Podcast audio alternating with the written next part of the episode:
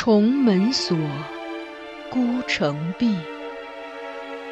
白鬓催，霜华尽。这是一段淹没于仁宗圣治尘埃缝隙中的爱情。原本也可是风流少年郎，或极地登科，或闲云野鹤，却又于深宫长叹此生。幸而这寂寂的人生中，还有一点缱绻可以留恋。他看着她从垂髫稚子成长为窈窕淑女，看着她情窦初开，初尝愁滋味，看着她因为君主的一念之差，被包装成华丽的摩诃勒，置于神龛中被炙烤。他把她。当做唯一的依附，他亦愿意给他此生所有的温度。于他们，是无关他人的情爱；于天下，却是大逆不道的罪孽。锦上繁花，天加宠溺，无法开启紧闭孤城。紫陌红尘，若爱若恨，只是。由不得认真。枕上空山深下影，终成三春梦魇。一阙宫墙两相独绝，唯寄望来生陌上拾到他遗落的花钿。欢迎收听米兰 Lady 作品《孤城闭》。由菊与纸播讲。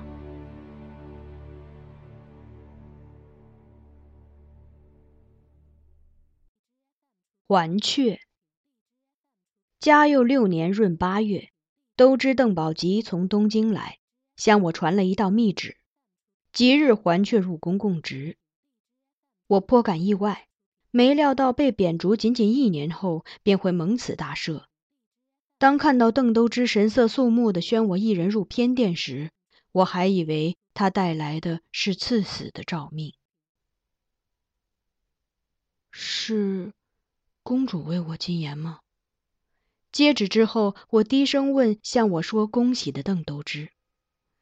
邓都之叹道：“公主为你做的事，岂是进言二字可盖之？”发现你离京后，他进宫恳求官家召你回来，哭得几欲昏厥，但官家只温言抚慰，始终不答应。于是公主终日啼哭，无论在宫中还是公主宅，面对每一个试图劝解她的人，都只会愤怒地说一句话：“还我怀吉。”她在宅中欲自缢，已不是一次两次。吓得苗贤妃忙又请官家把她召进宫里来住，终日守在她身边，不敢擅离一刻。这一年来，她几乎没有开心的时候，除了哭泣、哀求、怒骂，就只是发呆和昏睡。今年七月中，董贵人生下十三公主。有一天，衍国公主去看这个小妹妹，抱着十三公主玩。才有一点笑容露出。那时，十一公主也在董娘子身边。乳母喂她喝粥，她摇头不喝，口中连声说“芋头”，大概是想吃芋头泥糕。而衍国公主一听，便怔怔的出神，好半天没动弹。苗娘子见她有异状，马上让人把十三公主抱走。燕国公主也任他们抱走妹妹，自己默默往外走。苗娘子跟着她出去，带她去后院散心。公主一直很安静，但走到一口井边时，忽然一下子跳了进去，周围人谁也没能拉住，仿佛生生受了一次重击。我胸中气血腾涌，声音也在发颤：“公主，出事了！”幸而我很快见到了邓都之摆手，好在内侍们反应还算快，迅速把他救了出来。他说：“苗娘子抱着他哭得死去活来，而公主一言不发，目光也无神采，像个木头人一样。直到官家赶来，他才开口说话，说的却还是那句‘还我怀吉’。”我微垂手，在静默的状态下暗暗发力咬舌，让此间的疼痛抑制和消减另一处的感觉。直至品出血液腥甜的味道。苗娘子听了这话，越发难过，下拜恳求官家召你回来。官家连连叹气，十分为难。抚慰苗娘子母女后，他又去看董娘子，告诉董娘子，他准备晋她为婕妤。董娘子三年内生育三次。最后生十三公主时又难产，身体十分虚弱，一直缠绵病榻。听了官家这话后，她却立即起身，跪在官家面前，立辞进位之事，问官家可否把这次赏赐转为一个承诺，帮她实现一个愿望的承诺。官家问他的愿望是什么，他回答说：“希望官家能赦你之罪，召你回来见公主。”秋荷，他自己也是有心愿的，却把每次实现心愿的机会都用于成全别人。我对他的感激无以复加，但面对邓都之的叙述，我还是保持了沉默，因找不到任何合适的语言可以表达他的善良带给我的触动。听了董娘子的话，官家仍然没表态。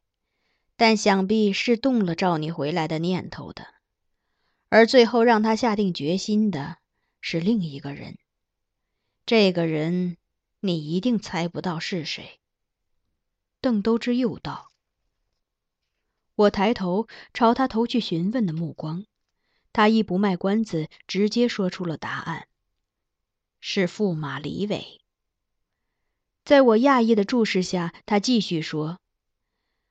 听说公主投井之事后，李都尉入宫求见官家，跪在官家面前叩头。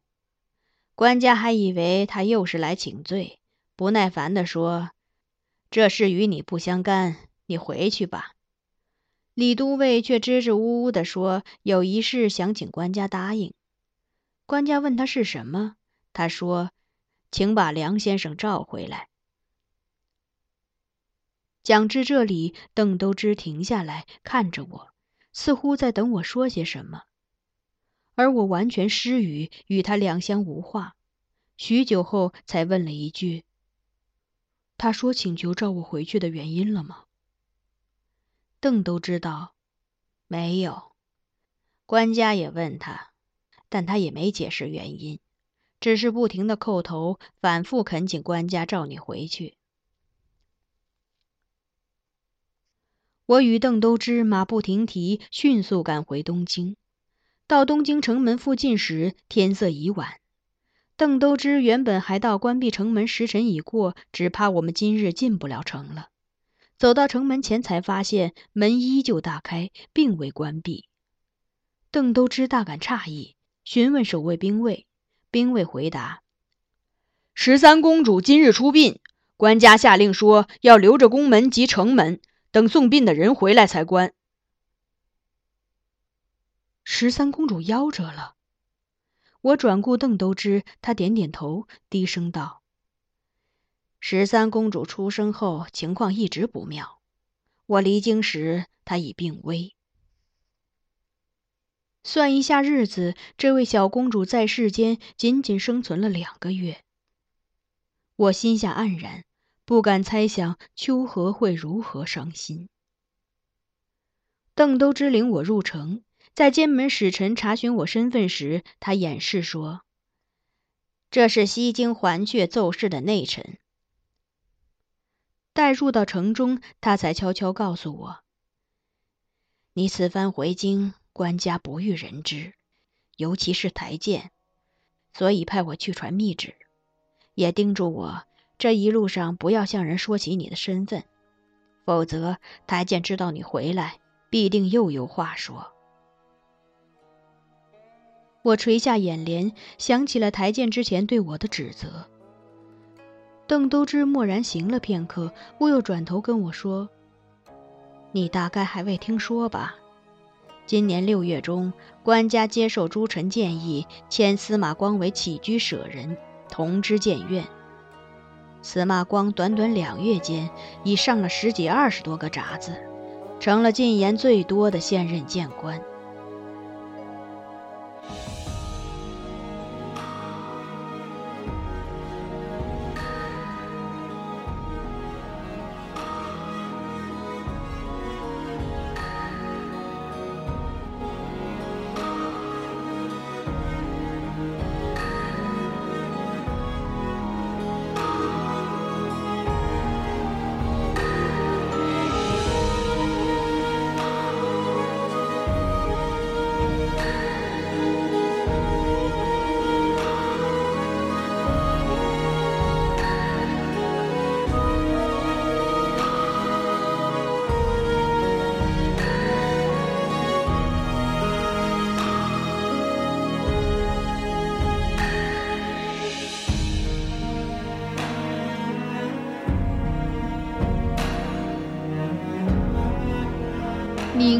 才收听到的是菊与纸播讲的有声小说《孤城闭》，欢迎继续收听。